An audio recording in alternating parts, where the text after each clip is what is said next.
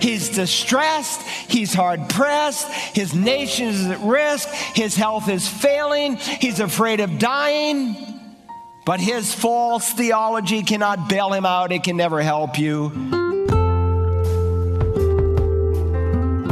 Welcome to Search the Scriptures, the Bible teaching ministry of Dr. Carl Broggi, Senior Pastor of Community Bible Church of Beaufort, South Carolina. We're looking at the interaction between the prophet Elijah and King Ahaziah, part of our biographical study of this Old Testament prophet. Our text is from 2 Kings chapter 1, where we find the king, having fallen, sends messengers to Philistia to inquire of the god Baal whether he'll live. Elijah confronts the king's messengers and ultimately Ahaziah himself and reproves them for their actions. As we rejoin Dr. Broggi, he explains what the implications were of the king's actions. When King Ahaziah sends messengers to Philistia, he implies that there's no God in Israel. When he appeals to Beelzebub, he is, by, he is implying by his decision that God is non existent or irrelevant or inadequate to meet his needs. And when we turn to others first, Instead of to the living God, we are suddenly confessing by our decision the inadequacy and the insufficiency of God to handle our dilemmas. Besides all that, Ahaziah didn't want to consult a man of God because every time he did, he didn't like the answer. He opposed the Word of God, and people are no different today. People today want answers that's pleasing to what they want to hear. And so they will find counselors and pastors who will tell them what they want to hear. Listen to what God warned in 2 Timothy chapter 4. For the time will come when they will not endure sound doctrine. That's the Bible. That's why pastors aren't preaching the Bible anymore. They just baptize a verse here and there to make them look Christian.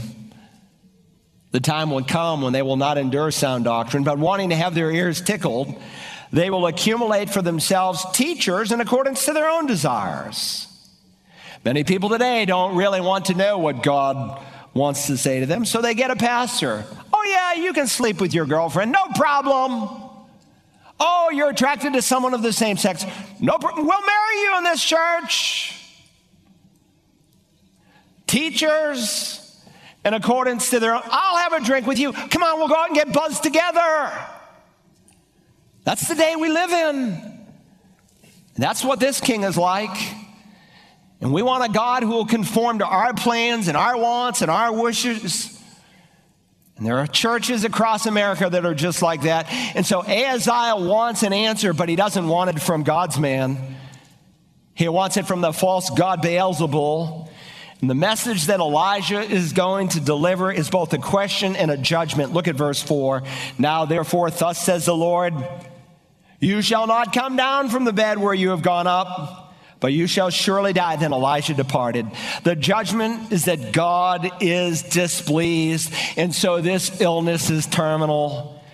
And when we come to verse 5, Ahaziah's messengers who, who never go to Ekron are already back reporting Elijah's encounter. And the human author of Second Kings figures you're intelligent enough to, to know that the encounter took place, so he doesn't record it. But we read in verse 5 when the messengers returned to him, he said to him, Why have you returned? Why are you back so soon? There's no way you could have gotten Ekron and back. Why is this mission aborted? They said to him, verse 6, a man came up to meet us and said to us, Go return to the king who sent you and say to him, Thus says the Lord, Is it because there is no God in Israel that you are sending to inquire of Beelzebub, the God of Ekron? Therefore you shall not come down from the bed where you have gone up, but shall surely die. Now that's not what you want to hear when you're sick. You don't want someone to come and predict your death. So the king wants to know who is this guy who challenged and trumped his authority? He knew there was only a few people in the whole kingdom who would have the courage to do such a thing. Continue reading with me in verses 7 and 8. He said to them, What kind of man was he who came up to meet you and spoke these words to you? They answered him, He was a hairy man with a leather girdle bound about his loins. And he said, It's Elijah the Tishbite Elijah the Tishbite. The ESV renders it, he wore a garment of hair. They paraphrase it. But understand that a prophet would have a mantle. We'll study this more next time. A cloak, usually made of animal skin, much like the women in the 1960s would wear those mink stalls. I always thought those were interesting. And some of them that also had just a little head of, the, of what animal it is that they were killing. In either case, it was basically their mark that they were a prophet of God. And so when you get a message that you're going to die, that's not what you want to hear. So you try to get the prophet to try to get him to change his mind. You try to get him to rethink his thoughts and to renew his prophecy. And you and I need to realize that if we speak the truth, you're going to upset some people. And the more godless the culture becomes, the more people you're going to upset. Listen, you need to prepare your college student some of them go off to the university and they're just in shock. All of a sudden, they're ostracized. They have no friends because they won't watch porn on the internet. They won't go to these sex parties. They won't drink till they can't stand up. This is happening in South Carolina on our universities, and the faculty is promoting it. You've got to prepare them because they're going to face it in these days. So Ahaziah sends one of his captains with his 50 men that he leads. Look at verse 9. Then the king sent to him a captain of 50 with his 50. And he went up to him, and behold, he was sitting on the top of the hill. And he said to him, O man of God, the king says, Come down. Now he recognizes that as one of the king's representatives, that this is a man of God. And while the king should have heeded Elijah's word, he's trying to get Elijah to heed his word. And with complete contempt for the word of God, he goes to get Elijah the prophet. He's just the opposite of King Hezekiah. Put out in the margin 2 Kings 20. Go home and read that this afternoon. Isaiah the prophet tells Hezekiah he's going to die, and Hezekiah falls on his face. And God, because of his humility, spares his life and promises him another 15 years. By contrast, this arrogant king sends a band of soldiers to arrest the prophet to drag him before his throne. Now, listen, he should have respected and repented. Even his own daddy, we studied at Ahab, when he was told that his death was forthcoming, he showed remorse, and God, in his mercy, extended his life, giving him more opportunity to repent, but not Ahaziah. His plans is to have this prophet arrested and imprisoned so that he can teach this prophet a thing or two about his word that it means something. But listen, you cannot imprison the Word of God. You can have a pastor who can lie to you, but it will not change the truth of what God has written in His Word. And the same sun that melts the better, butter can harden the clay. And this man, when he hears the revelation of Scripture, his heart only gets harder. Now remember, this is Ahab's son. He grew up in the home with Ahab as his daddy and Jezebel as his mother. He witnessed how God, through Elijah the prophet, answered his prayer, and for three and a half years there was a drought. He knew all about how God literally brought a ball of fire down from heaven on the sacrifice and destroyed everything right down to the rocks around it. And you would think, oh, my parents blew it, but I'm not going to. But there's going to be a showdown. And God always wins. It may seem like we're losing, friend, but we are going to win in the end. God's victory will be realized. Look at verse 10. Elijah replied to the captain of 50 If I'm a man of God, let fire come down from heaven and consume you and your 50. Now, the fact that Elijah repeats, I am a man of God, and they address him as such shows an important issue that God's reputation is here at stake. And Elijah's statement, in essence, is a challenge whether God and his word is in charge or whether this king and his command is in charge.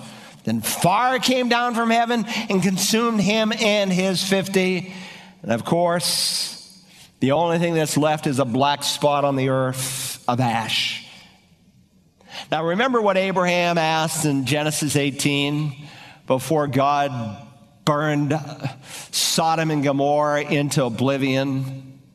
He asked the question Shall not the God of all the earth deal justly? And of course, the answer is yes. Which reminds me not only is this king responsible, these men who are serving this king are equally responsible before God. Now, in verse 11, we're introduced to a second group where another captain comes with his 50. Notice. He's a little bolder than the first. So he again sent to him another captain of 50 with his 50. How'd you like to be in that group? Second try. And he said to him, O man of God, thus says the king, come down quickly. Now, both captains have their own brand of arrogance. One comes with royal authority, the other arrogantly says, You come and you come right now, step on it. Elijah replied to them, If I am a man of God, let fire come down from heaven and consume you and your 50. Then the fire of God came down from heaven and consumed him and his 50. Whoosh! And they're all destroyed. In a split second, they are consumed much like what God did on top of Mount Carmel. Now, the liberal scholars, they hate this text. And they say this is another reason why the Bible's not inspired. Elijah's unjust. Yeah, 102 people have been cooked into oblivion. You can just write over this untrue. But God is the God of justice. And all of these men knew what had taken place in Israel under Ahab. They should have obeyed the revelation of God, but instead they ser- served a wicked Adolf Hitler of sorts. Listen, if, Elijah's request was wrong, God would not have answered it, but he did. Understand the intent of these two military contingents that come. Ahaziah, he, he did not consult with Elijah. He had already rejected Elijah's word. He is opposing God with everything in him. He's not inviting Elijah to have a dialogue, to have dinner together. He's inviting him to liquidate him. And I suspect that these probably first two groups were volunteers, but even if per se there was a real believer in it, they would have been swept into heaven. In either case, I know God is just. Now, this envoy, they, they should have never left. But they did. I mean, what happened on top of Mount Carmel? What happened to the first group should have scared the daylights out of the second group, but it doesn't. Look at verse 13. So he again sent the captain of a third 50 with his 50.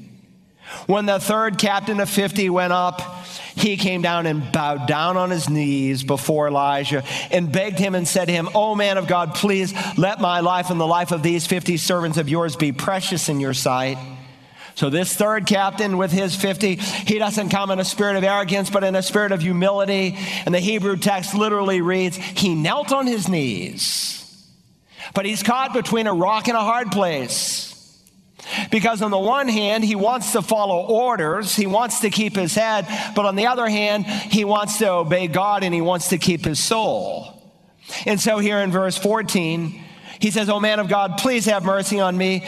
Behold, fire came down from heaven and consumed the first two captains of 50 with their 50s. What is he doing? He's acknowledging the source of the fire. It came down from heaven. God himself sent it.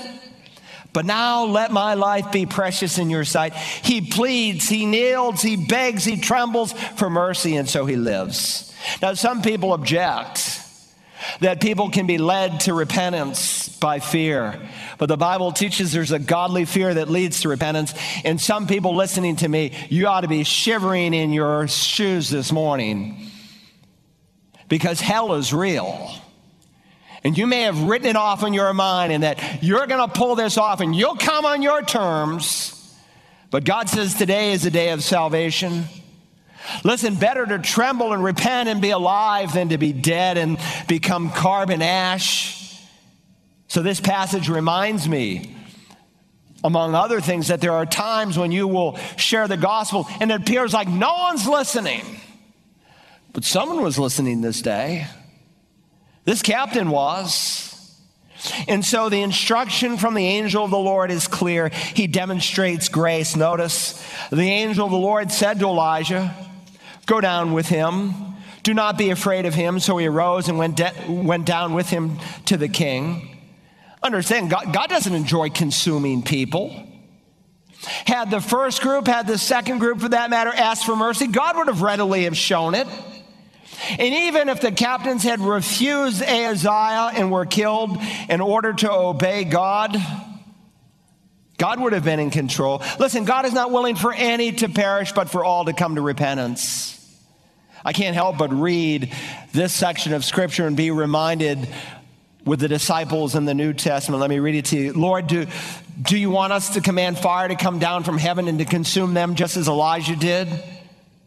But he turned and rebuked them and said, You do not know what manner of spirit you are of. For the Son of Man did not come to destroy men's lives, but to save them. And they went to another village. Listen to what Ezekiel, the prophet, was instructed by God to tell the people of Israel in his day. Say to them, as I live, declares the Lord, I take no pleasure in the death of the wicked, but rather that the wicked turn from his evil, from his way and live. Turn back, turn back from your evil ways. God, no doubt, has a tear in his eyes when he brings judgment. Look at verse 16.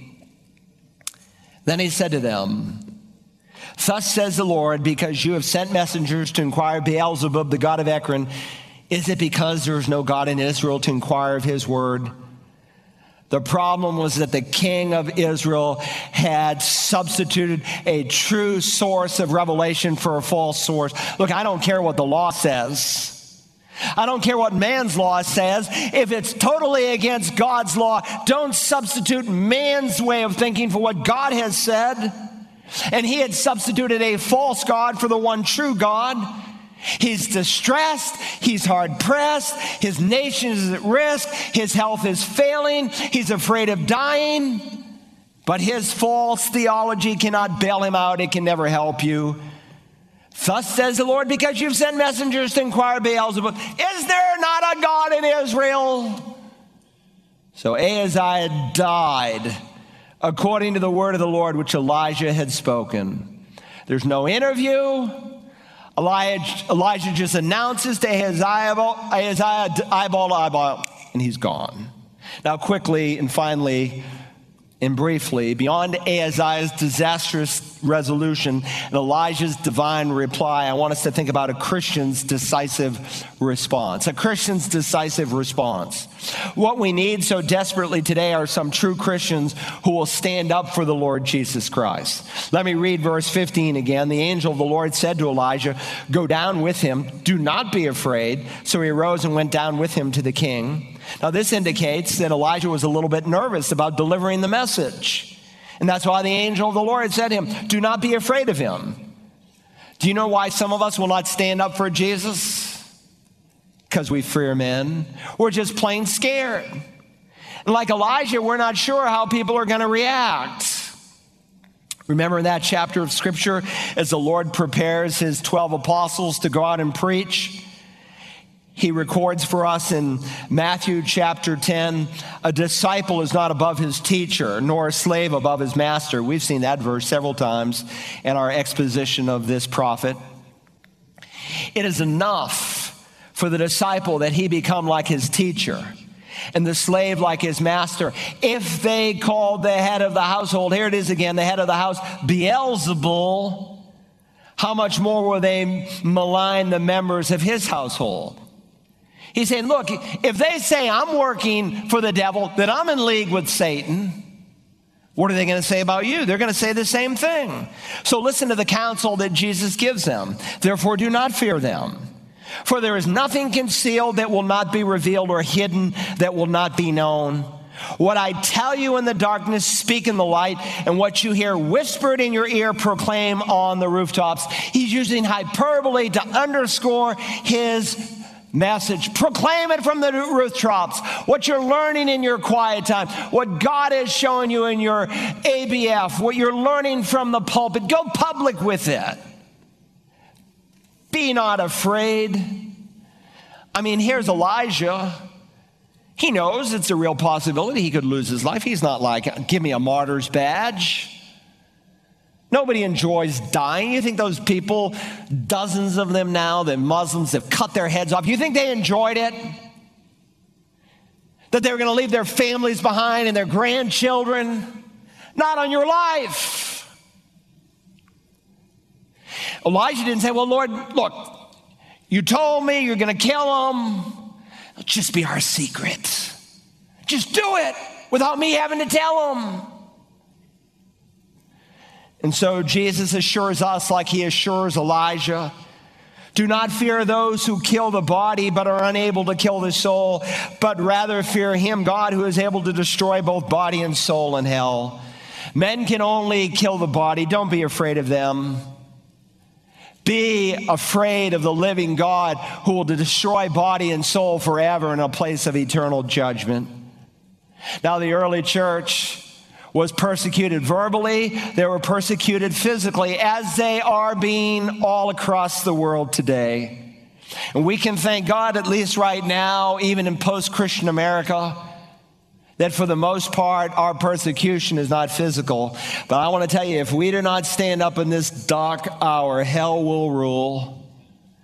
And even if it does rule, it does not change that you have a responsibility, as I do, to preach the word. And so, knowing the character of God, he's telling us look, here's why you don't have to be afraid. Are not two sparrows sold for a cent? And yet, not one of them will fall to the ground apart from your father. The cheapest little bird that you can buy in the open market is under the watch care of God. And if God is watching the cheapest little bird, won't He watch over you? Oh, yes, He will. A two for a penny bird is watched by God. He's watching you. In fact, then he shows how personal his providence is. But the very hairs of your head are all numbered. Now, I'm told that the average person has 140,000 hairs on his head and he loses about 70, 75 hairs a day, though some of you I know are in the accelerated program. In either case, God knows the exact number of hairs on your head. Don't be afraid, Jesus is saying. God is monitoring every single detail of your life. Verse 31 So do not fear. You are more valuable than sparrows. I want you to understand you go public for me. You can shout it out because whatever happens to you, even if it's death, it is only allowed under the providence of God. We need some Elijahs in our day who will go public. Too many scaredy cat Christians who are afraid of what people are going to think. Yes, God wants to meet your needs and answer your prayers, but that's only half the story. The other half is cross bearing. Jesus calls us to take up our cross and to follow him. And we're not talking just about joining a church. We're talking about being his ambassador, his representative for Christ in the midst of a godless generation. Therefore, Jesus said, brings it to conclusion everyone who confesses me before men, I will confess before my Father who's in heaven. But whoever denies me before men, I will also deny him before my Father who's in heaven. Have you ever gone public, some of you listening? I'm going to give you an opportunity in just a moment. Now, let me share three timeless applications as we close our time. Number one, you should be afraid to find out about the future apart from Scripture. This passage has much to say in the day in which we live. Among other things, it reminds me that God hates the occult. Ahaziah was in the mess he was in because he went outside of the realm of the Word of God and he went inside to the demonic world with Beelzebub. And there are a great many of people today who want to know the future, and they're not looking in Scripture.